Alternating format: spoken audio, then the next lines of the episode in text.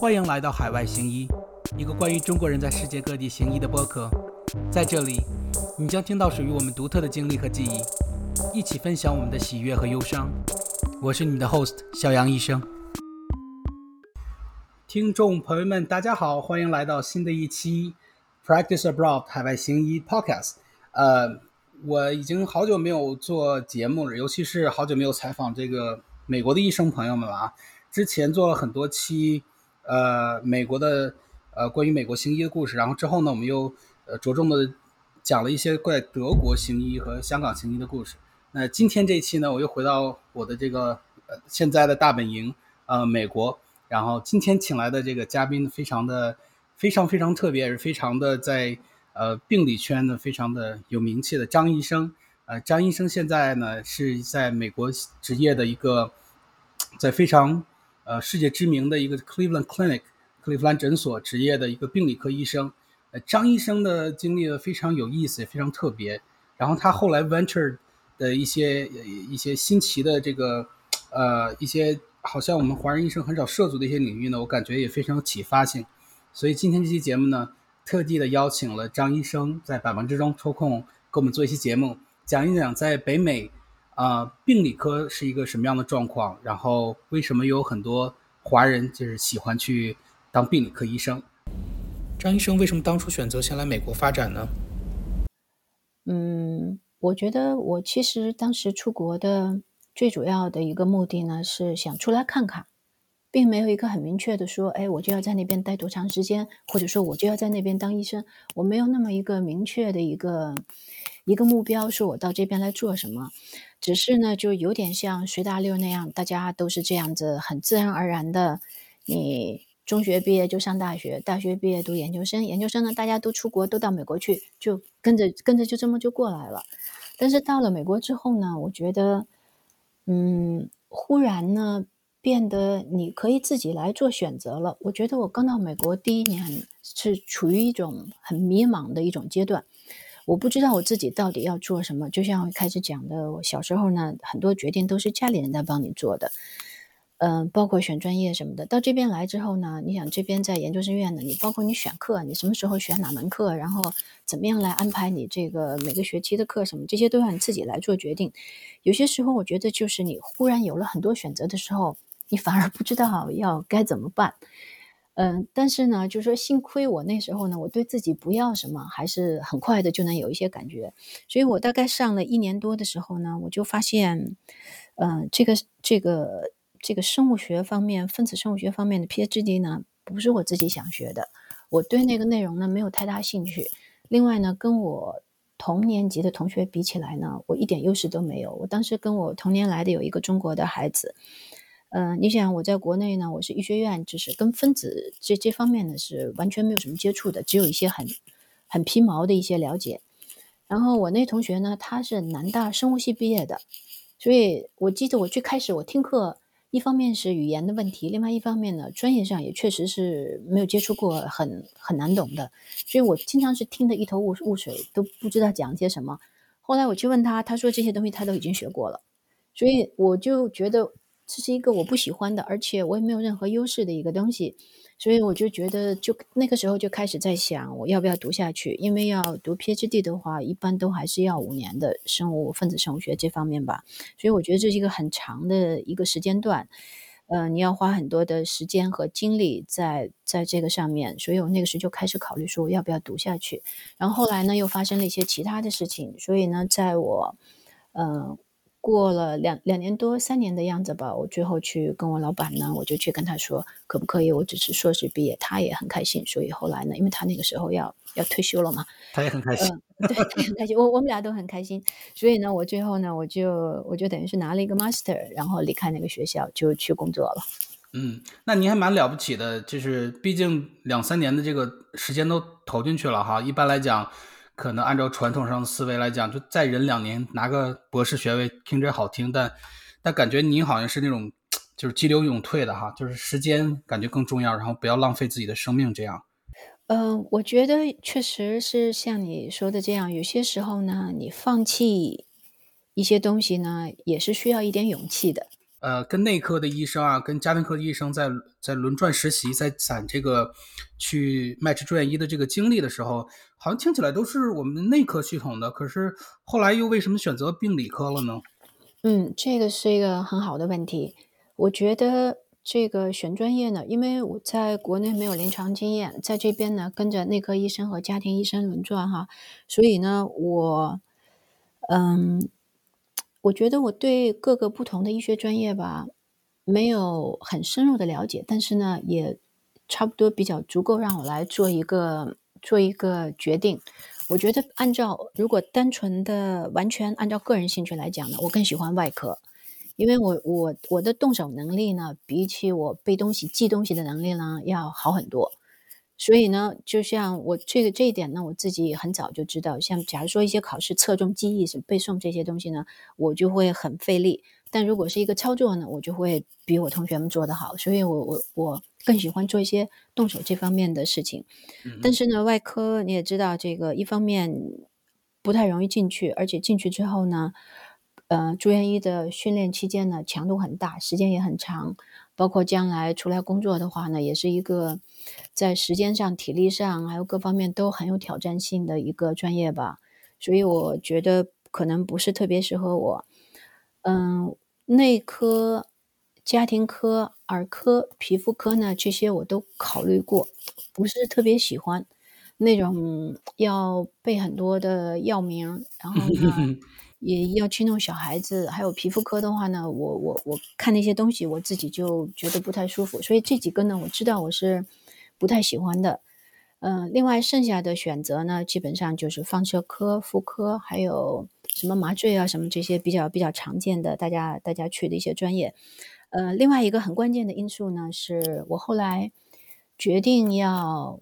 考医生的时候呢，我那个时候还是在。在加州的一家很小很小的公司，在那边呢，给他们做营养师，就是做那个营养培训什么的。然后整天在外面跑，然后因为公司的事情在各个地方都有嘛，所以，所以呢，我在那儿做了一段时间之后呢，我觉得，嗯，我需要很认真的考虑一下，将来到底是要做一个什么样的职业。我觉得那个时候我大概可能二十八九岁，接近三十岁的样子。我觉得，嗯，我特别。记得清楚，那个是当时我在我在 San Diego，我自己一个人，是黄昏的样子，我坐在海边。嗯，在那个时候呢，我已经离开学校工作了大概五六年、六七年的样子吧。中间尝试过很多不同的工作，或长或短的时间，也去过好多地方。我就觉得忽然到了一个阶段，你需要静下心来，为今后的十年。或者二十年这一辈子，你到底要做什么样的职业，需要考虑这个问题了。因为不管你选择哪条路，你去做生意也好，去法学院也好，当医生也好，你从开始一直到你真正能够做成，做的比较像样，至少是需要十年的时间的。所以我觉得需要选择一个一个目标，而不是今天试试这个，明天试试那个了。所以呢，第一步，我当时觉得最重要的呢，就是要回到医院这个系统里面来，因为我当时是在外面的。我需要呢一个朝九晚五这样子固定的时间，嗯，下班之后就不需要考虑其他事情，也不需要出差，我需要这样一份工作，所以我当时就开始全美国撒网，就开始找工作。然后呢，我拿到了 Cleveland Clinic 病理科的一个做，呃，就是说跟病理相关的研究方面的这样一个工作。所以呢，我这就是我为什么从 San Diego 到 Cleveland Clinic 来，然后呢，我开始在那个实验室里面呢工作了两三年。所以呢，我接触的都是病理医生，我对病理科有更多的了解，而且跟很多外科医生也打交道。而且呢，最关键的一点，我能拿到很好的病理科医生的推荐信。所以这个我觉得是一个最后，呃，很关键的因素。我最最后为什么选择了病理科？那从您的经历来看的话，这个。一封好的推荐信是不是它的价值远远大于这个？比如说好的什么 Step One 的成绩啊，或者是啊什么刚毕业的，就是这种毕业年限比较短呀？嗯，我觉得推嗯这个申请住院医呢，它是一个嗯，就说是是一个整体，你很难讲哪一个比哪一个更重要。这个呢，就说你最关键的一点呢，我觉得是你不能有明显的短板。假如说你成绩成绩特别差，那可能再好的推荐信也弥补不了。假如说是你没有人给你写推荐信，或者你根本就没有任何的在美国的行医经验，那你可能成绩再高，也也也不一定就能够迈之上。所以我觉得这个呢是一个平衡的一个，不能有整体的短板。但是假如说这个你去申请住院医师后呢，他各方面的这些个最低的要求你都够了的话呢，那我觉得推荐信的作用就显出来了。一个特别好的推荐信。你因为我现在我也面试很多的人哈，包括来申请住院医的、申请专科培训的，还有来申请最后这个 attending position 的。你去看那些推荐信的话呢，你这个读的人是能够看出来的。所以呢，我觉得我当年 match 能够成功的话呢，我觉得，呃，如果我要选一个最重要的因素，那可能就是我的推荐信。嗯，而且我觉得您刚刚说这点特别好，就是您需要在这个系统里面待一阵儿，这样就能。重新就找回自己在系统内的一部分的这种归属感，因为在临国内的话，您脱离临床一段时间了，过来以后也做的不是就是医院医生之类的这种临床工作，就很难去 convince 别人自己还是可以有两把刷子的。这样的话，如果中途找一个工作的话，哎，就是脚踏实地的让别人看到了，哎，这个人真的是知识很扎实，然后也蛮有天赋或者怎么样，然后推荐信里可能也会 reflect 这些非常好的品质。我想这也是您就是后来这种弯道超车的一个方式，是吧？呃，我觉得我没有弯道超车，没有这个没有。我觉得推荐信，一个人他给你写推荐信呢，呃，需要有相当长时间的接触，他才可以写一些东西，让这个读的人呢觉得他是真的了解你的。所以这个要有足够长的接触时间。另外呢，就是说你确实是有什么超人的地方。打动了他，所以一般都是这两方面。假如说时间不够长的话，那你就要有有超过其他人的地方。那您当年选择病理科之后，呃，然后之后一直在病理科干，显然是这个，显然是还是蛮喜欢的。因为根据您以往的经历来看的话，如果您选择了一个什么东西最后不喜欢干的话，您会选择就是及时的止损，然后再对会放弃。是。然后听起来的话，您当时是住院医不仅做完了，然后之之后还做了一个 fellowship。您那个 fellowship。呃，大概是几年？能给我们介绍一下吗？呃，我的 fellowship 呢是一年。美国这边病理科的培训呢，它一般都是四年，绝大部分哈，有一些是三年。嗯，而且呢，通常包括两大块，一部分呢叫外科病理，这个就是我们国内常说的病理科的内容；另外一部分呢叫呃 clinical pathology，这个呢就是叫实验室医学。嗯，包括检验科啊、血库啊。呃，微生物实验室啊，就说这这是这是一个很很广泛的一一块儿吧，所以呢，我们就叫 AP 和 CP。通常的病理科呢是四年，包括和 AP、CP 这两大部分。做完住院医培训之后呢，还可以有专科培训。专科培训呢，通常都是一年。嗯，我想专科培训也有很多，像就比如说我们医院吧，我们医院大概有十五六个专科培训，比较常见的呢，包括有细胞学的。呃，有骨和这个骨头和和软组织的，有乳腺病理，有心血管的病理，嗯，还有皮肤病理，有消化科的，有泌尿科的，有妇科的，有耳鼻喉科的，有血液科、淋巴瘤什么的。另外呢，还有血库和输血，这个呢，在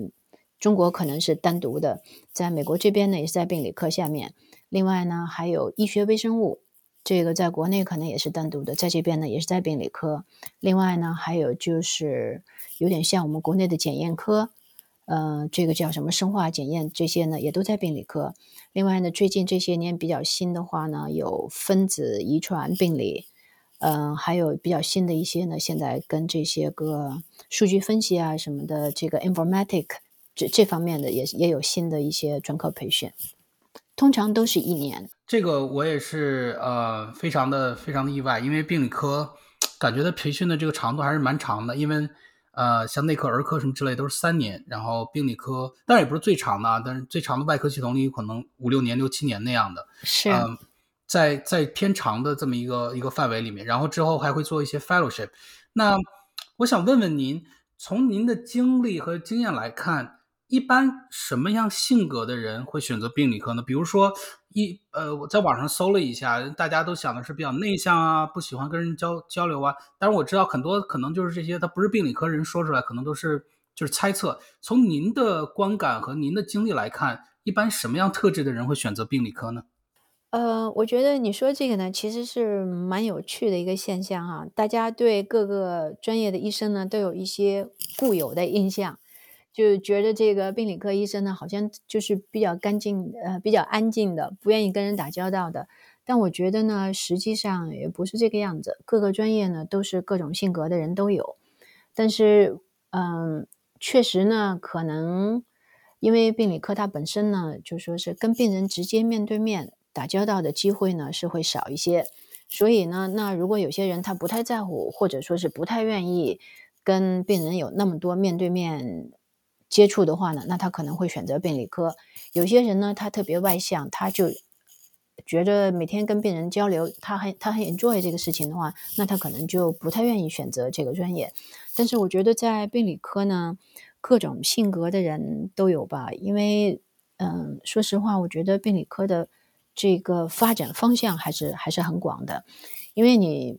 大家印象中可能就是每天，哎，你来了之后就看片子，自己待在自己那个地方看完片子就走人，实际上不是这么回事的。因为像一个病理医生呢，在大的医院呢，就就不用说了，即便是在小的地方呢，你其实也是一个，不管你愿意不愿意、喜欢不喜欢，你都要跟人打交道，你要跟你下面的技术员、跟你这些秘书，呃，要打交道，你要跟你的同行。比如说是外科医生、肿瘤科医生要要打交道。另外呢，你通常还要管理一个实验室，就是说你不管你愿意不愿意、喜欢不喜欢，你是一个管理者的角色。这个这个是很多病理科医生都要来做的。所以呢，我觉得单单纯的从性格方面来讲呢，各种性格的人都有。但是呢，美国这边我觉得很大程度上，大家选择一个专业最主要的因素是自己的兴趣。但是确实呢，华人病理医生的比例比较高，这个是一个事实。呃，另外呢，我也想过这个背后的原因哈。美在美国呢，呃，病理科呢实际上是一个相对来讲很小众的一个专业，比起内科、外科、妇科、儿科这些大专业来讲呢，病理科是一个很小的一个专科，确实是这样子的。嗯，二零一九年呢有过一个一个统计，在全美国哈。大概有两万两千名，呃，还在职业的比较活跃的病理科医生，其中大概有一万三千名吧是外科病理医生，就是相当于国内的这个只看片子的这些病理科医生。这确实是一个很小的专科，它大概占美国全体医生的百分之二左右，只有百分之二。但是呢，这个在美国的华人病理医生，我说这华人就是在大陆拿到。大陆医学院毕业，然后到这边来做病理医生的，大概有八百名到九百名，所以这比例是相当高的，大概就说是占到这个外科病理医生的接近于十分之一的样子了，所以这比例是很高的。你几乎去所有的知名的大学医院里面，或者是一些比较大的这个这个私人的呃私人机构呢，都都能看到华人病理医生，而且有一些呢做的很优秀，做到系主任呐，或者是。这个专科协会里面的比较比较，呃，比较高层的高层的领导，所以这个呢确实是一个事实。但是为什么背后是这样的原因啊？我觉得，呃，一方面是大家的兴趣，另外呢，客观的来讲啊，病理科呢对毕业年限的要求比较低，像家庭科医生或者是内科或者是外科这些呢，嗯。呃，至少我当时申请的时候，我看到吧，很多很多这个培训项目呢，他是希望你是在呃医学院毕业三年之内，在病理科呢这个要求没那么高，基本上十年或者十五年这些都是可以的。呃，另外一方面呢，就是科研对病理科你申请住院医的时候呢是一个很大的加分项，但是你对家庭科医生你要去申请家庭。家庭医学的话呢，可能你做没做过科研都没所谓的，或者你没做过可能还更好一些，因为它根本，即大大多数的那个那个培训项目吧，它可能不需要你有科研的这个背景，所以我觉得这两点可能也是很关键的因素。为什么华人病理科医生的比例比较高一些？因为大家大部分都是到这边来读书，那你就会有个 PhD，就会有科研的经历，同时也 延长了你这医学院毕业年限这个这个期限。对对，我我觉得您说这个特别，嗯，就是特别也也也在我的经历里反映出来了。每次因为我住院医和我第一份工作，我现在还在第一份工作，呃的城市是不一样的。然后，像本地的华人医生有时候会偶尔聚会嘛。我我观察到的现象，一般都是一般是百分之二十五到百分之五十的医生都是病理科医生。嗯，然后就大家起来病自我介绍的时候，就是介绍介绍，最后全都是我病理科、病理科、病理科这样。啊，确实可以看到。首先，比例是相对高一点的，呃，那我想问您一下，这个华人选择病理科医生，然后这个对毕业年限的这个宽松这个角度来讲，是不是某种程度上也也说明了这个，嗯，是不是美国人不是特别的对病理科就是趋之若鹜这样的呢？呃，这个是有关系的，嗯，最近几年基本上一直都是这个样子吧。美国每年的这个住院医项目呢，它像，我想它它的位置大概是五百到六百个之间。今年具体的我不太清楚了，几乎有一半呢是美国本土的医学院毕业的学生，另外一半呢是外国毕业的医学院。所以呢，就说是病理科它本身是一个很小众的一个专科，而美国呃本土毕业的医学生呢，他对病理科的兴趣呢。并没有大到把这些所有的位置都填满，他是所以呢，他是需要一些外外国毕业的医学生呢来来做这这部分工作的。刚才张医生您在那个回答里面简要的提了一嘴，在病理科这个概念啊，就是 pathology，在美国和中国好像有一点区别啊，您能给我们再具体的介绍一下？比如说，呃，在中国传统意义上的病理科是什么？然后美国跟它特别不一样或多出来的那部分功能，然后是是怎么样一个存在？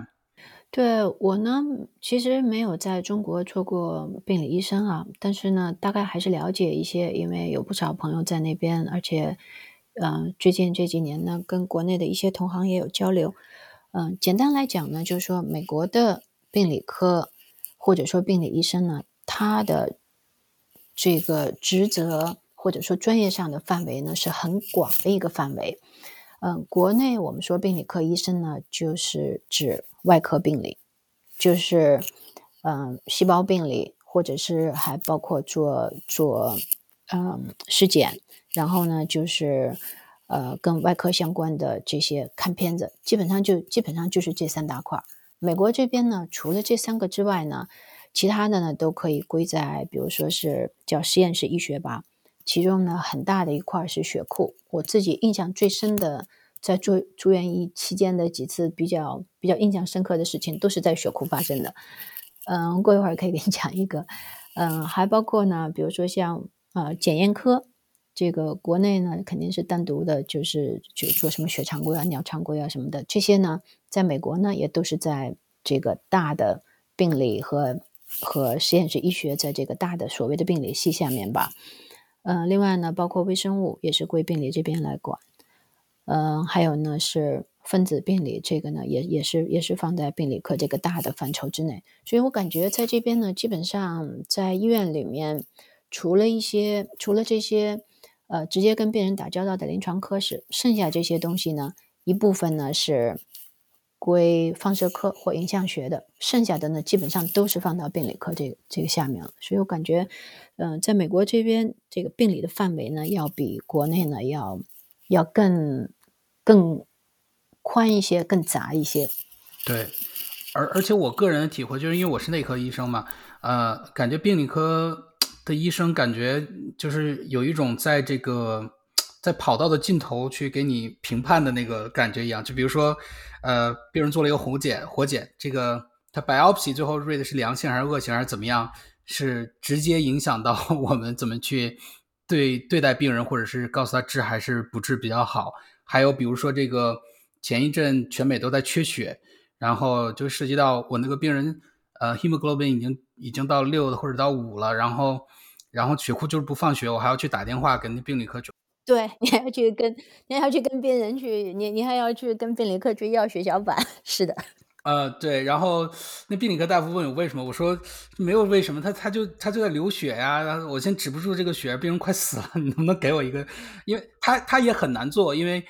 医院里还有一些其他手术啊、创伤什么之类，他人家也要血啊。我我可以理解为什么这样，但是确实有时候感觉病理科医生在某种程度上像是我的上，就是在尤其是在资源有限的情况下，像我的上级一样，就是每次要去跟他 bargain，需要跟他去求求你啦，通融一下，给我一个给我一个 unit 好不好？这样。对，这个我觉得是，确实是哈。这病理科呢，我觉得，我觉得这个上级是有点、有点、有点恭维我们了。我觉得更多的呢是一个辅助的一个角色吧，但是是一个很主要的一个辅助的角色。嗯，是帮助临床医生来更好的照顾病人，是这样一个一个角色，特别是。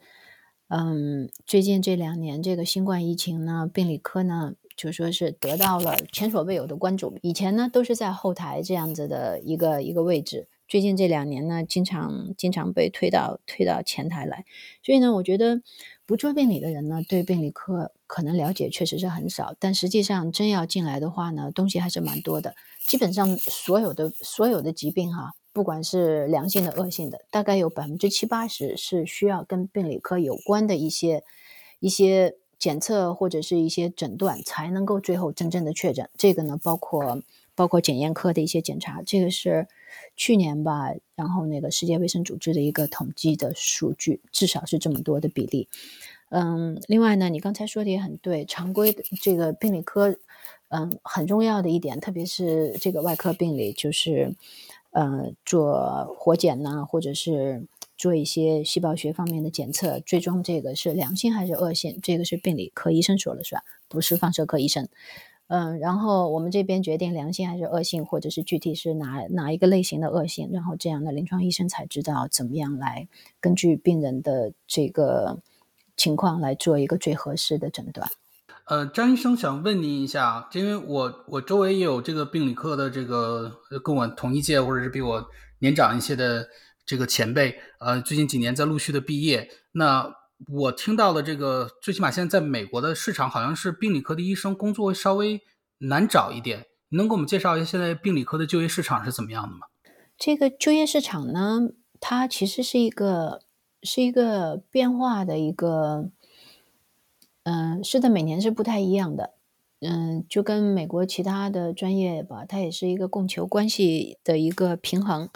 像前几年呢，我确实听说过有一些专业的不太好找，但是我我们医院的住院医，我或者是专科培训完的 fellow 的话，我没听说有谁找不到的。反而呢，是像现在，因为我自己做呃乳腺病理和妇科病理哈。我们最近要招一些这个专门做乳腺病理的医生，很难招到。现在呢，就说是现在哈，外面大概有六七十个位置是空着的。然后呢，嗯，嗯，这这么说吧，就说是空着的位置比呃刚毕业的这些呃专门做乳腺病理的医生，或者说是想换工作的人要多很多。那我还听到一种说法，就是说这个你近几年如果不读一两个 fellowship 的话，好像都找不到工作。哎，对，这这个是对的，因为现在呢，就是说专业的细分越来越厉害，而且呢，确实就是说各个各个专业吧发展都很快，新东西都很多，所以呢，很难再去做一个什么都看的像万金油那样子病理医生是越来越难了。所以呢，现在。大家通常在做完住院医培训之后呢，都会做至少一个专科培训，这个这个是这个是事实。不过听起来，这个听众如果有心的话，应该去读这个 这个女性的病理或者是这个乳腺病理啊。听起来好像就业市场现在 等读完再出来，可能就是另外一回事了。啊，就一年就会变化很多吗？没有，我是说，是如果你要去，嗯，去去读一个病理科，然后再去读乳腺病理。那五年出来可能就是另五年，五年变化会很大。一年我觉得还可以。哦，OK，那大家还是 三思一下啊，再决定自己读什么专科。嗯，我们前几年，呃，如果大家注意过的话，有这么一派的这个言论在网上，呃，非常的流行，就是说，呃，这个 artificial intelligence，呃，AI 人工智能会在有一天取代病理科医生，取代放射科医生。那我想最早的时候应该是在一五年左右，一五一六年左右，那个 AI 渐渐渐的进入这个主流，呃，主流的大众的这个舆论界时候，大家就啊疯狂转载一些文章，说这个，哎呦，你看这个 AI 识图这么准啊，说这个病理科医生有什么了不起？他不就是在镜下识图吗？然后那将来有一天 AI 一定可以训练的比病理医生医生还会就是。呃，更加精进的去看这个这个模式识别，这个 pattern recognition，然后会有一天去取代病理科医生。那这就是几年前的时候，这个非常嚣张的一派的学学说啊。然后这几年呢，我也在观察这个现象，还有观察就是当年扬言啊说要取代病理科医生的那几个 Twitter 那几个人，好像就是这个言论开始偃旗息鼓下来了。那。我其实心里就是很大一个疑问，就是说这个 AI 到底会不会从从张医生从您专业的角度来看，AI 到底会不会有一天取代病理科医生呢？嗯，取代呢，我觉得不会，但是呢，会不会改变不光是病理科医生，包括其他专业的医生的行医模式呢？我觉得是会的。在这儿呢，我觉得你你说这个事情呢，我其实一直在关注，而且呢，我有一篇写了一半的文章。就是呃，人工智能会不会取代放射科医生？嗯，跟五年前你说的那那个那段时间呢，我是知道的。当时呢，这个风口上的那头猪哈，就是 AI，所以呢是飞得很高，而且呢确实很嚣张。当时有一个叫 Hinton 的人，last name Hinton，呃，曾经是被认为是人工智能或者所谓的深度学习的三个教父之一。他嚣张到什么程度？呃，别人邀请他去医学院去讲课，他呢就当着下面的很多的医生在那儿说了一段话，中文大概意思呢就说放射科医生哈，他是针对放射科医生来的。为什么放射科医生是这个枪头鸟呢？嗯，因为大家觉得 AI 如果取代的话呢，那第一个是要取代放射科，因为你不就是看片子的嘛，还看的是黑白片子。第二个呢是病理科医生，为什么呢？病理科医生也是看片子，只不过看的是彩色片子。所以呢，我们就拿这个最简单的，或者是他们认为最容易的放射科来说哈。另外，放射科还有一个，呃，被人们认为容易被取代的呢，是它已经数字化十几年了。病理科呢，很多现在还没有，大部分还没有做到数字化。所以呢，放射科第一，你已经完全数字化了；第二，你就是一个看黑白片子的。所以他认为 AI 很容易就可以取代。这是五年之前的那个有一部分人的看法。那个 Hinton 呢去了之后呢，当着一一一。一一屋子的医生说的话呢，放射科医生就说，放射科医生呢属于是死期将至还不自知。然后呢，他就说现在可以停止培训放射科医生了，因为五年之后我们就根本用不着他们了。他当时嚣张到这种地步，这是二零一六年。那等到二零二一年，五年之后哈，放射科医生的数量对放射科医生的需求不仅没有减少，而且在增加。在过去。这五年呢，FDA 批准了很多所谓的这个 AI 的应用软件用在放射科的，是五年前的，呃，多批了百分之八十。所以呢，你看有这么多的 AI 的这些个 App 在这儿你可以用，但是放射科医生呢比以前更缺了。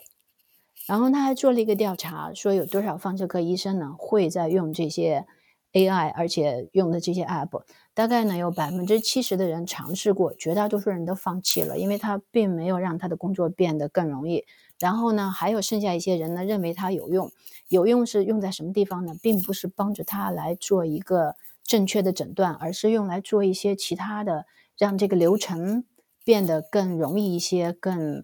更容易操作一点，是用在这方面了那个 app。所以呢，我觉得，而且那个 Hinton 呢，后来改变了口风了，他说是。总有一天有可能是会取代放射科医生的，但这时间是多长？一万年？嗯，我我觉得他至少就有些时候，我觉得另外一个人对他的评价是很准确的。他虽然在嗯人工智能方面，他可能是一个专家哈，或者说是全球最顶级的专家，但是在医学方面，他什么都不知道。所以呢，那个人对他的评价就说这是一个很好的例子，一个在某一个专业的专家，在另外一个完全未知的领域里面，它看起来就……呃，所以说从您的角度来讲，病理科在可见的未来之内没有被 AI 取代的这个可能性，是吧？看不到这种可能性。我觉得完全取代呢，是不大可能的。这个呢，也基本上是最近这一两年的一个大家的共识吧，包括病理科和放射科，还有其他一些专业。但是 AI 呢，它现在还处于一个很不成熟的一个阶段吧，就是很多背后就所谓这个是一个黑黑黑箱子，你不知道它从你把数据给它到它出来一个结果中间到底是一个什么样的过程，很多人都还不了解的。所以说是我我个人通过我自己自己的一些一些阅读吧，我觉得是 AI 还处于一个很早期的一个发展阶段，离它的成熟还还有很长一段路要走。另外一方面呢，就说是呃，医学是一个也是一个不断变化的一个学科。你看，像我们经常会就比如说是新冠，这是一个以前从来没有过的东西。AI 呢，它我觉得。更多的呢是来对一些已经有了相对明确一点认知的东西，它可以能够取代医生的一部分作用。一个完全新的以前大家都对它没有认知的东西呢，我觉得它没有任何理由它可以取代取代取代人的作用。所以呢，我觉得，嗯，AI 不会取代医生，但是呢，它在很多方面可能会改变医生和。看病的，或者说是做诊断也好，呃，看病人也好的方式，希望呢是会让，呃，医生的工作呢更加有效率，而且呢更为准确。而且这个，我记得前两年看在网上看一个，就是他们分析为什么 AI 在这个训练数级，它一般都会训练训练 AI 的时候啊，它都会拿一个说这个是良性，这是恶性，过去比较。然后说为什么训练数级的时候，这个 AI 识别率很高，然后一一拿到真枪实刀的去干的时候，就准确率就骤降。后来他们分析那个算法的时候，发现那个 AI 很聪明，它就是呃，因为训练的时候都用什么教科书啊或者怎么样那种就非常典型的病例去训练嘛，然后训练的那个有病的那那一部分呢，底下都有一个那个卡尺啊，或者是有个尺子在量那个量那个东西，所以 AI 就就识别了，只要这个图里面有那个尺子。或者是有那个那个标记，它就是恶性的，然后怎么样？然后最后，然后最后就是你永远不知道它最后是怎么想的。你像 AI 就好像是那种死记硬背一样，死记硬背最后出来的那个那个结论，有可能是他真的知道最后的病生理，也有可能是怎么样。而且而且我体会特别大的就是，感觉病理科虽然我们都说病理科最后是一个金标准，但感觉金标准和金标准之间好像也有一些这个这个这个不同的地方，比如说。嗯，我前两期采访了一个做海外，呃，就做这个这个海外中介看病的，他们就做什么 MD Anderson 啊什么之类的，他们就说，即使是全美内部的，需要到 MD Anderson 就是癌症啊，去 MD Anderson 转诊需要这个 second opinion，就是需要再找医生看看是良性恶性，说百分之七十还是百分之六十的诊断最后都被改写，也就是说，病理科医生其实彼此之间也不是百分之百的每次都可以同意说，哦，这个是良性恶性或者是哪一个分型，是这样吗？对，我觉得这个是，嗯，是一个事实，因为，嗯，这么说吧，哈，有一些呢是很简单的，就说是良性或者恶性，你你可能不需要 AI，你就训练一个高中生，把他训练一段时间，他可能也能看得出来。但是呢，也有很多的病例呢，它是模棱两可的，你需要有很多的经验和专科的培训。你看，像为什么我们病理科的？专科培训是四年的，这其实是很长一个培训时间，就说是需要，而且呢，你呃毕业之后一年、五年和十年甚至二十年时候呢，这这个他的水平是不一样的，这个是必须要承认的一个一个客观事实。所以呢，就说是有很多的病例呢不是那么直截了当，另外呢还有一些呢，大概百分之十左右，那可能真的是。确实是很疑难的。你你就算是把全世界的专家召集在一起，他们可能也不一定能够达成共识。所以这些呢，都是一个客观的存在。嗯，另外呢，从就是从疾病本身的角度啊，另外呢，从病理医生这个角度来讲，那你病理医生同样是哪怕就是在同一个培训机构做完培训，每个人的水平也是不一样的，是不是？有的就好一些，有的就差一些。另外呢，就是说这个当然是比较小的概率了。嗯。再怎么着，你都是人，是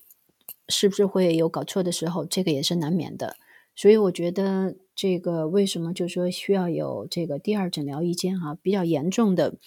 呃，一个一个疾病的话呢，我还是建议大家能的话呢去做一个第二诊疗意见。嗯嗯，就是说，就是如果自己家里亲亲朋好友就是有病的话，第二诊疗意见可以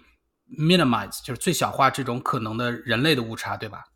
对，这个是是一个是一个是一个很重要的因素。你看，像就比如说我们医院哈，所有的外面的病人，如果他在别的医院有一个诊断，比如说是做了一个呃。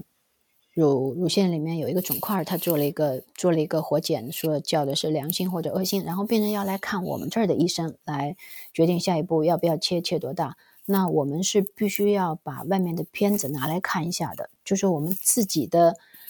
医院的病理科医生呢要给出一个我们的诊断，然后外科医生才会去根据我们的诊断来来来做决定，来做嗯，就说一个针对于病人的情况的一个。一个治疗方案，当然绝大多数呢情况下呢没有什么大的出入。呃，你刚才说的那个百分之七十要改写呢，很多时候呢它不是一个彻底的改写，就是说很少，就是说从良性变成恶性或者恶性变成良性这种情况呢是有的，但是比较少见。但是另外一方面呢，这个就说是改写呢是一些很具体的情况，比如说都是恶性，是哪一种类型的肿瘤，然后是这种类型的肿瘤，那它是哪一个级别的？呃，另外呢，就是说是，比如说一些大的标本的话，那有没有到淋巴或者是脉管这些地方？另外，这个切缘有没有切干净？就说可能所所谓的这个改写呢，可能很多时候是一些比较更细节的一些一些情况上的改写。下一步的病人的治疗呢，都是很关键的一些因素。比如说切缘干净和切缘不干净，那可能他后续需要做的这个工作就是不一样的。呃，其实跟我们，其实我觉得各个科医生可能都涉及到这个，不是说不相信自己的这个同僚，呃，做出的诊断，可能就是想自己再 make sure 一下，呃，比如说内科有时候就很多别的医院转过来说，哦，这个病人就是心衰啊，怎么样的，你们就直接治就好了，可能他们医院就没有床或者怎么样，但一般很少有医生就是那病人来了以后就直接就是按照外院的诊断直接去治的，我都会，我我我和。我遇到绝大部分人都会亲自去问病人说怎么回事，从头去，哎，做一遍查体，问一遍病史。我就有很多次，那病人过来的时候就说什么是什么哮喘发作了，心衰发作，最后一查是肺栓塞，这这个就是非常急症的，你不查出来的话，病人马上就死了。嗯，所以我觉得可能就我们的医学系统里有很多这个 redundancy，就是把它就每个人都都彼此的就是善意的怀疑一下彼此，然后这样的话就可以为患者提供最。呃，最好的这么一个医疗服务啊，对我觉得你说的这点呢，我感触也特别深，因为我觉得，呃，说到底，医学呢最重要的呢，还是要从患者的角度出发，看看怎么样能够给他提供最好的服务，至少的一点呢，就是说不要对他造成什么伤害。然后你说的这些重复的这些工作呢，很大程度上呢是是一个，嗯。核查或者叫复核，然后呢，能够减少一些大家没有办法百分之百的来避免的人的一些失误。像就说我自己就碰到过，在外面叫成良性或者良性的拿来这儿，我们一看呢是恶性的，或者是外面叫成恶性的，然后到我们这儿来做手术，最后切下来之后呢，发现再把外面的诊断拿来看呢，发现是不一样的。就说这样的事情。很少见，但是是会发生的。另外呢，在这儿呢，我也也是同样这这一个话题哈。美国的医生呢，因为他嗯都要经过这个比较成熟的一个住院医和专科培训这样一个系统，而且呢，对各个培训项目呢都有一些比较明确的一些标准，所以相对来讲呢，大家经过一个同样的培训过程，最后出来呢，我们经常用一个叫均质化，就说是他的。培训出来这些医生的质量呢是比较平均的，相对来讲呢都还是比较比较可靠的。但是不管怎么样，都会有一些人呢就更好一些，当然肯定也会有一些人就更差一些。这个呢，我觉得是一个呃没有必要回避的一个一个事实。在美国肯定有不怎么样的医生，在中国很明显也有特别好的医生，这这都是事实，放在世界上任何一个地方都有。所以呢，就说是有这样一个。反复核对的过程呢，能够站在病人的角度吧，是能够最大程度的来保证病人的利益。所以我觉得这个这个也是我自己自己很有体会的一点。另外，我还记得我当时在做培训时候呢，我的一个老师就曾经跟我说：“说你一定要记住一点，不要相信任何人。他这儿说的不要相信任何人呢，不是说是你真的不去相信他哈，他的意思就是说是任何一个人都有可能会犯错误，但是如果这个是你的病人，这个报告上要签你的名字，那你就要去查，你就要去对你最后做出这个诊断来，来来负责。就比如说像我要签一个乳腺癌的报告，我在发报告之前，我一定会去看放射科医生说了些什么，看他去给他。呃，给这个病人写看看病的这个医生，他的 clinical note 写了些什么，然后呢，再去看我们这边的 PA 帮着我去去取材的这个人，他看到些什么，然后这所有的东西都都对得上号，然后我才会去把这个报告发。嗯，那张医生您还真细致。呃，说到这一点的话，我其实想特别问您一个接下来一个问题啊，嗯，因为我们都知道，我们医生就是在这个训练的时候，就是说这个 trust but verify，就是。怀疑彼此，但是有的时候呢，被过多的怀疑了，又会产生一种，哎，你是不是信不过我呀？或者是不是你对我有什么偏见呀？您觉得作为一个女性，在病理科，呃，是一个什么样的一个地位？有没有说感觉到，哦，这是一个男性为主的科室，或者怎么样？您觉得他对女性友好吗？我觉得还算友好，还算友好。另外呢，就说是你刚才说的那个不相呃不不不相信其他人啊，我觉得不是说是怀疑他的结论，这个呢，我觉得更多的呢是去核对，在你发出你自己的报告之前呢，去核实一下这些东西都 make sense，因为经常是对不上号的这些地方呢，会发现问题，然后你最后才会去发现一些被大家都疏忽的一些事情。嗯，另外呢，就回到这个女性问题上，我觉得病理科呢对女性相对来讲是比较友好的，因为这个也是我当初选择病理科的原因之一吧。相对来讲呢，时间比较灵活一点，因为不像你们内科医生，那病人在那儿等着，你家里面有事情，你就是走不了啊，你要把病人看完。病理科呢，相对来讲，当然有些时候我们如果去跟着手术室做冰冻的话呢，那你必须人在那儿哈，但是大部分情况下。你可能就是哎，今天就是这么多的工作，那我可能我早上五点钟来，我下午两点钟就走了，这是可以的。或者我十二点才来了，但是我晚上我工作到八九点，我只要把我今天的事情做完，不影响病人去看医生，能及时给病人一个一个一个该有的一个诊断就可以了，在时间上没有没有卡的那么严。这样子的话呢，我觉得对很多人，特别是有家庭之后吧，就有很大的灵活性。这个工作和生活就更容易平衡一点。呃，我最近呢读到了一个研究，就是他每年都会找这个这个想找工作的这些医生，他会他会给你几个选项，说你最你在找工作的时候你最在乎哪个？前几年可能都是什么 location 啊，就是这个工作在哪个城市啊，还有这个这个城市或者是这个地方气候怎么样啊？这个这个这工作给多少钱啊？在前几年排几位前几位都这样。那从自从这个新冠大流行以后呢，呃，这个 survey 的结果就变化了。很多人，呃，第一位选择的就是 work-life balance，就是说这个工作和生活之间能不能找到一个平衡。做做，您刚才简要的说涉及到一下，您能不能给我们介绍一下，就是典型的病理医生的一天或者一周是什么样的？有没有夜班呀？有没有这种 on call 这种值班制度呢？等等。嗯，这个病理医生的日常的。工作情况呢，跟在什么样的地方行医呢，有挺大的关系。因为比如说在比较小的医院呢，一个病理科医生他可能既要看外科病理的片子，也要去管着血库啊或者微生物实验室这些，那就会比较忙一些。假如说是在比较大的医院，大家工作都分得比较细，像我在的 Cleveland Clinic 这样子的医院的话呢，那我外科病理医生呢，或者说，呃。有亚专业的划分的话，那我就只看乳腺癌和呃妇科病理这方面的片子。那就是说，一个星期的工作呢，基本上也是要每天排的班，其实都不太一样。嗯，假如说是我要做冰冻，那就跟着手术室的时间表来走。嗯，假如说是在看片子呢，也要看今天我是不是跟住院医有这个一起看片子的时间。假如有的话呢，会提前。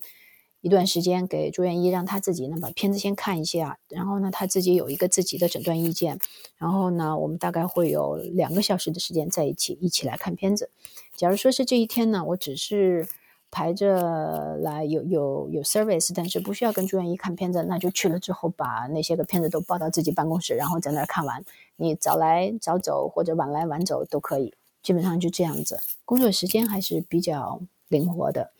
另外值班呢，我们是要值班的，嗯，这个呢也是根据你自己的意愿，然后这个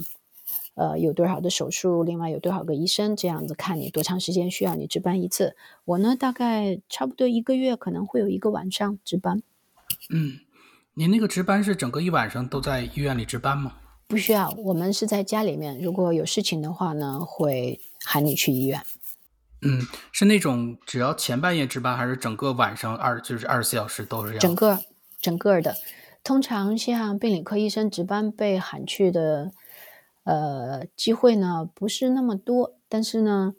嗯，比如说我值班吧，我一般就会待的比较晚一些，因为我们医院呢是一个手术比较多的一个医院哈，每天大概至少就是在光是在主院区大概有一一百多台的，至少一百多台的手术。所以如果我今天值班，那我至少会待到。呃，七点钟，然后呢，那个住院医呢，他就会打电话给各个还在做手术的手术室去打电话问他们说，哎，你们是不是会需要冰冻啊？呃，会问一圈。假如说大家都说我们不需要，那我七点钟呢，我基本上就可以离开了。离开之后呢，假如说有突然有急诊有病人来，然后呢，打开腹腔之后发现有一个什么肿瘤，然后需要看一下它是一个什什么东西，那他住院医呢就会就会就会打电话来呼我。然后呢，我就要去医院。这样的情况呢，反正经常会发生，但不是每次都有。反而呢，是会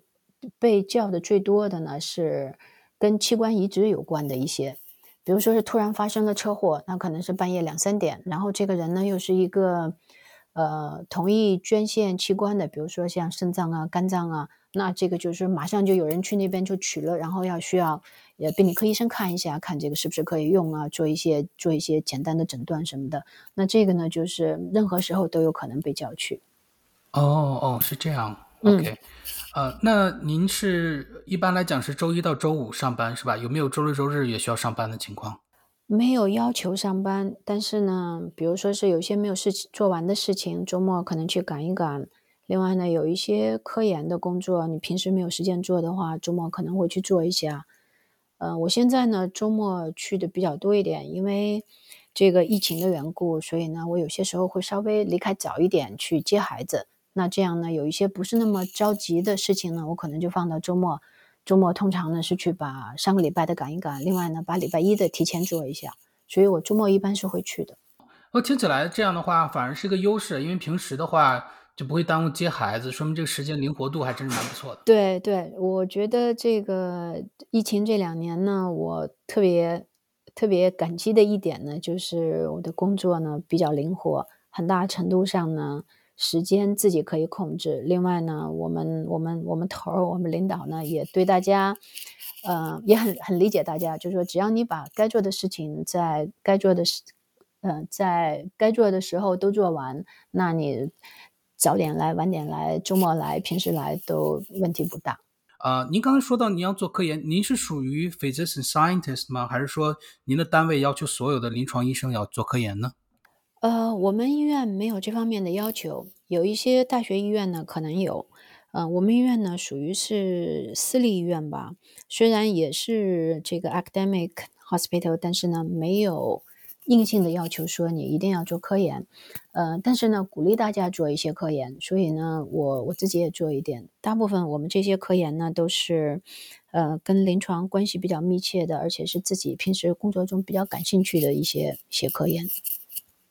您觉得病理科整整体这个科室是不是就是很鼓励做科研？或者说，你如果不喜欢做科研的话，是不是比较劝退不要去来申请病理科的这样一个情况呢？呃，这个我觉得科研呢是，不是必须要做的，在我们医院呢是鼓励要做的，但是你不想做呢也没关系。像我这些同事里面，有人是压根儿一点都不做，有人呢做的特别好，还能拿到 funding。嗯，大部分人呢在中间，感兴趣的做一点，不感兴趣就不做。嗯嗯嗯，I see。那您刚才说了，您是在这个非常。顶级的这个 academic center 学术中心，就有点像是国内那种什么协和医院啊、北大医院这种非常顶级的学术中心。那我们还知道，美国有很多的医院，它其实是一种社区社区的医院 （community hospital）。那在那个里面，呃，那种 setting 下工作的病理科医生，他们的这个这个 schedule 一般都是什么样的？也是像您说的一样，朝九晚五，然后比较灵活吗？还是说这个什么周六周日也要去工作啊，或者怎么样的？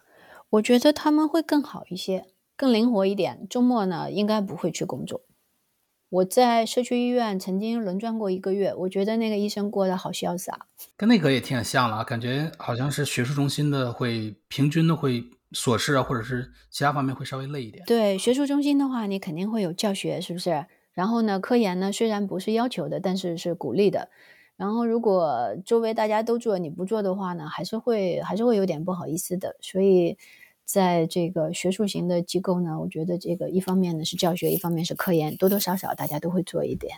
嗯，好，谢谢张医生。那每一期节目我们请到不同嘉宾呢，都会问一些非常俗的问题，因为我知道这个问题很俗，但是所有人心里其实都是在都想知道答案的一些问题。嗯，啊，那我就直接问了啊。啊，问吧。您觉得从整体平均来讲的话，病理科医生一般收入是大概是什么样的一个一个区间？然后。对于不同的，比如说东海岸、西海岸、美中啊、南方之类的，呃，之间差异大不大呢？呃，我觉得这个问题呢，嗯，大家都很关心哈，但实际上这些数字呢是没有什么太大意义的。为什么这么说呢？因为差异是蛮大的。虽然是呃同样一个病理科专业，但是你是在大学里面，还是去私立的机构里面？呃，你是在东海岸还是在中部？这个差别是蛮大的。嗯，通常来讲呢，在大学里面呢，工资比较低一些；在公司里面或者是私人的诊所或机构呢，会高一些。嗯，然后中部呢，反而比东西两海岸呢，我感觉这个工资相对来讲更好一些，因为大家都愿意去的地方，那他工资就不会那么高了。然后相对来讲不太容易招到人的地方呢，那他就只能就说把工资提高一些，这样会吸引更多的人过来。然后病理医生的工资呢，你想每年那个那个 Medscape 都会有一个报告出来，而且有很多的这个公众号也都会去翻译成中文，然后拿去给中国医生看哈。所以我觉得挺有意思的。嗯，大概的范围吧，我觉得从刚毕业哈，从二十多万到三十多万都有。嗯。我同一年跟我毕业的医生，我们当时呢跟我同一级的有九个人，工资最高的那个人呢，你看我们都是同一年毕业，啊，工资最高那个人他比我多十万块钱啊，这么跟你讲吧，就说大家去的地方不一样，呃，这个一个呢是医院不一样，另外一个呢就说是这个区域不一样哈，可以有这么大的差别。但是病理科呢，我觉得他这个工资呢，在所有不同的专业，你去看一些网上所有的这些资料哈，基本上是。处于中间这个位置，比起什么骨科、皮肤科什么这些呢，要低一些，但是比普通的儿科、一般的内科什么这些还是要高一些，大概是在中间。然后平均工资呢，大概是在三十二三万的样子，这是平均工资。但是我为什么刚开始一开始跟你说这些数字没有什么意思呢？就是说这个是一个把一个幅度很大的一个。一一堆的数字放在一起做了一个平均数，所以呢，具体到每一个人呢，你还是要看你去的具体的是一个是一个在什么地方的什么什么样的医院。因为这个方差如果中间就差异很大的话，就失去可比性了。比如说我跟比尔盖茨平均的话，我也是百亿富翁了。对啊，你也是很有钱的了。是。而且这个我觉得非常有意思一个现象啊，医生好像跟其他职业都不一样。我女朋友学商业的，她就发现这个。呃，薪资特别高，然后特别好的工作都在大城市。那医生反而是大城市的又又脏又累，然后给的钱又越少，感觉就跟其他行业的这个经济规律好像是完全相反的这么一个节奏。对，我觉得这个还是市场来决定的吧。如果他这里需要人，然后又没什么人愿意来，那他就必须要给高工资。因为像做做金融的，那他可能比如说一个比较偏僻的地方哈。他不需要这样的人，然后那些人呢都是在那些大城市，需要需要那些人呢都在大城。但医生的话呢是不一样的，因为你再穷乡僻壤，你还是需要有一个医生，他 physically 到这儿来。所以你去看那些工资特别特别高的那些地方呢，往往是相对来讲这个地理位置不是那么吸引人的地方。对对，他他是通过这个经济规律来吸引更多医生哈啊。对对。张医生，我们说了这么多，我想问您一下，您的您对未来的展望是什么样？比如说，您在未来，呃，我前几天看了一个 survey，说这个美国有三分之一的医生呢，呃，经过这个新冠大流行的这个洗涤之后，考虑在接下来的五年之内退休或者是退出临床。呃，作为您个人来讲的话，您对未来的展望是什么样的？是继续当病理科医生，还是说，呃，多参与一些社交媒体，或者是，呃，去开展一些新的方面？啊，有没有考虑过将来在某一个时刻回国工作，或者创业，或者什么之类的呢？我自己呢，我觉得我们现在处的这个阶段哈，有很多原来想都没有想过的事情，这些不确定的因素，新冠是一个，另外呢，战争这个有可能，你不知道它会不会从一个局部的战争发展成一个更大范围的战争，所以这些呢，都是一些不确定的因素。我自己觉得呢，还是我觉得我我很喜欢我现在的工作。然后，嗯，我觉得有孩子之后呢，对人的影响也是很大的。你会觉得那个责任就就比没有的时候会会对另外一个人的责任就大了很多。所以很多时候你会更多的是为他们来考虑。所以呢，我个人呢没有什么特别大的变动，对我自己的自己的状态哈，包括工作和现在的生活。嗯，然后呢，我觉得是。做好工作，然后照顾好家庭，然后在有时间的情况下呢，公众号我还会继续写。我其实疫情这两年呢，我比原来写东西的时间更少了，因为孩子他有些时候呢，最早那一年是在网上上课。现在呢，要去接他回家什么的，包括带他很多的，原来可能就是随便往那儿一丢丢学校去，或者是其他人带着去玩这些事情，我现在都要自己来做。所以我写东西的时间实际上是比两年前更少了。但是我觉得我还是会写下去，因为我觉得这个是一个虽然很小，但是对我或者至少对一些读者来讲吧，还是很有意义的一个事情。所以呢，我会接着做下去。嗯，至于说回国，嗯，我觉得，嗯。我们父母还都在国内，对这个父母还都在国内这些人来讲呢，大家肯定是想要回去的，也希望能够早点回去。这是从亲情这方面来讲哈。另外一方面呢，我觉得大家都还是希望能够，呃，做一些事情，能够促进两个国家之间的交流，或者呢，就说是单纯的回去为那边需要的地方做一些事情。我觉得这份心大家都有，包括我自己。但是，如果是你说的回国呢，是指回去在那边做一份全职工作的话呢，这个不是没有可能，但是呢，要看具体的是一个什么样的机会。我我我觉得我对未来还是很开放的一个心态。而且这个呃，尤其是前两年的话，我周围知道了很多例在美国做完住院医，就像我一样稍微。小辈一点的，年轻一点的，然后会选国选择回国去当医生。我一开始有点理解不了，但后来发现，可能很多人他就是心里有这个情节，觉得可能，哎，中国也在蒸蒸日上，可能将来有一天我想参与到这个进程里面，或者说就是家庭或者是这个文化上适应的角度，哈，还是会有回去的。是，另外呢，就是说单纯的为了照顾父母，我知道有的朋友回去，这就就这一点，我觉得是就就已经完全可以理解他们的选择。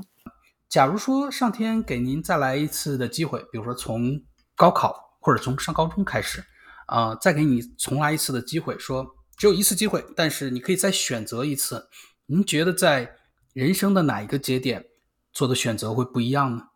嗯，这个问题呢，我其实想过，但是实际上呢，人生是一条单行道，你是不可能回去的，是不是？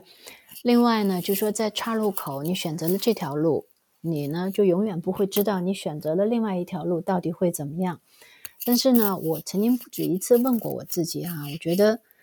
我是不是因为比起很多人来讲呢，我其实是绕了一大圈，最后才回到医生这个职业上的。我问过我自己说，假如说把我放回原来的某一个位置上，比如说我出国的那一天，或者是我刚出国之后的，嗯，刚刚离开学校的那个那个时间段，我会不会？做一些不同的选择，更快的回到医生，就说走考医生这条路，我觉得呢还是不会的，因为有一些人呢，我觉得我们这我们这些人里面嘛，有一些呢他很早就知道自己要什么，然后直奔那个目标去，我觉得这这个挺好的。另外一些人呢，比如说像我，我我不知道自己要什么，那我觉得，如果是这种状况的话，那在年轻的时候，在你能够跌倒爬起来，在输得起的时候呢，多去尝试一下。像我自己呢，我就去试过不同的工作，去过不同的地方，有过不同的状态。嗯，这样子呢，所有的走过的路，我觉得如果你用心去走的话呢，最后都不会白走的。你见识过的东西，你栽过的跟头，你认识过的人，他都会以不同的方式，最后呢，变成你生活中的一些经验或者财富。所以我自己呢，你看，我原来我是压根儿对医学都不感兴趣的，我妈妈让我上的医学院，然后我自己呢是想着去做一些跟生意有关系的，或者是跟这个创作有关系的，或者呢是去东跑西跑，整天在外面的这样的事情。等你自己都去试过的话呢，你会发现，哎，跟你原来想象的不一样，或者说呢，这个不是你自己最想做的。所以我觉得，如果从头来一遍呢，我大概率还是会同样绕一大圈，浪费这么一大一大把的时间，最后才回到医生这个职业这个职业上。但我觉得给我最大的好处呢，是我选择了这条路之后呢，我的心是很平静的。我不会说，因为哦看着别人做什么做的风生水起，我就会想我去试试是不是也会很好，或者说看着别人去什么地方了，我就会想着我要去。我没有，我心里面很平静，我知道这个是我自己选择的。对，我觉得张医生说的特别好。那我我也是发现了这个，呃，很多嘉宾都会都会像您一样，呃，但张医生刚才的意思，我总结一下，可能是这个没有觉得自己走的弯路，甚至。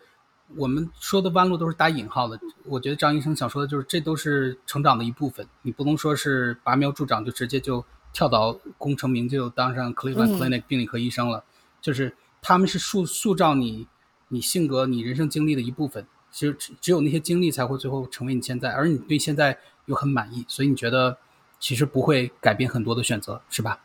对，而且我觉得那些路我没有去尝试过的话呢，我不会有现在心里面的这份平静。我可能会一山看着一山高，会想着自己没做过那些事情会不会更好，会有这样一种状态。啊，那最后啊，还是感谢张医生，希望张医生今后身体健康，啊，阖家幸福，然后工作顺利。也希望将来有机会的话，能跟我们的听众朋友们介绍更多的经验。哎，好的，谢谢杨医生，很高兴有这样的机会跟你聊聊天，也跟其他的朋友有一些交流。好，谢谢。那听众朋友们，我们下期再见，拜拜。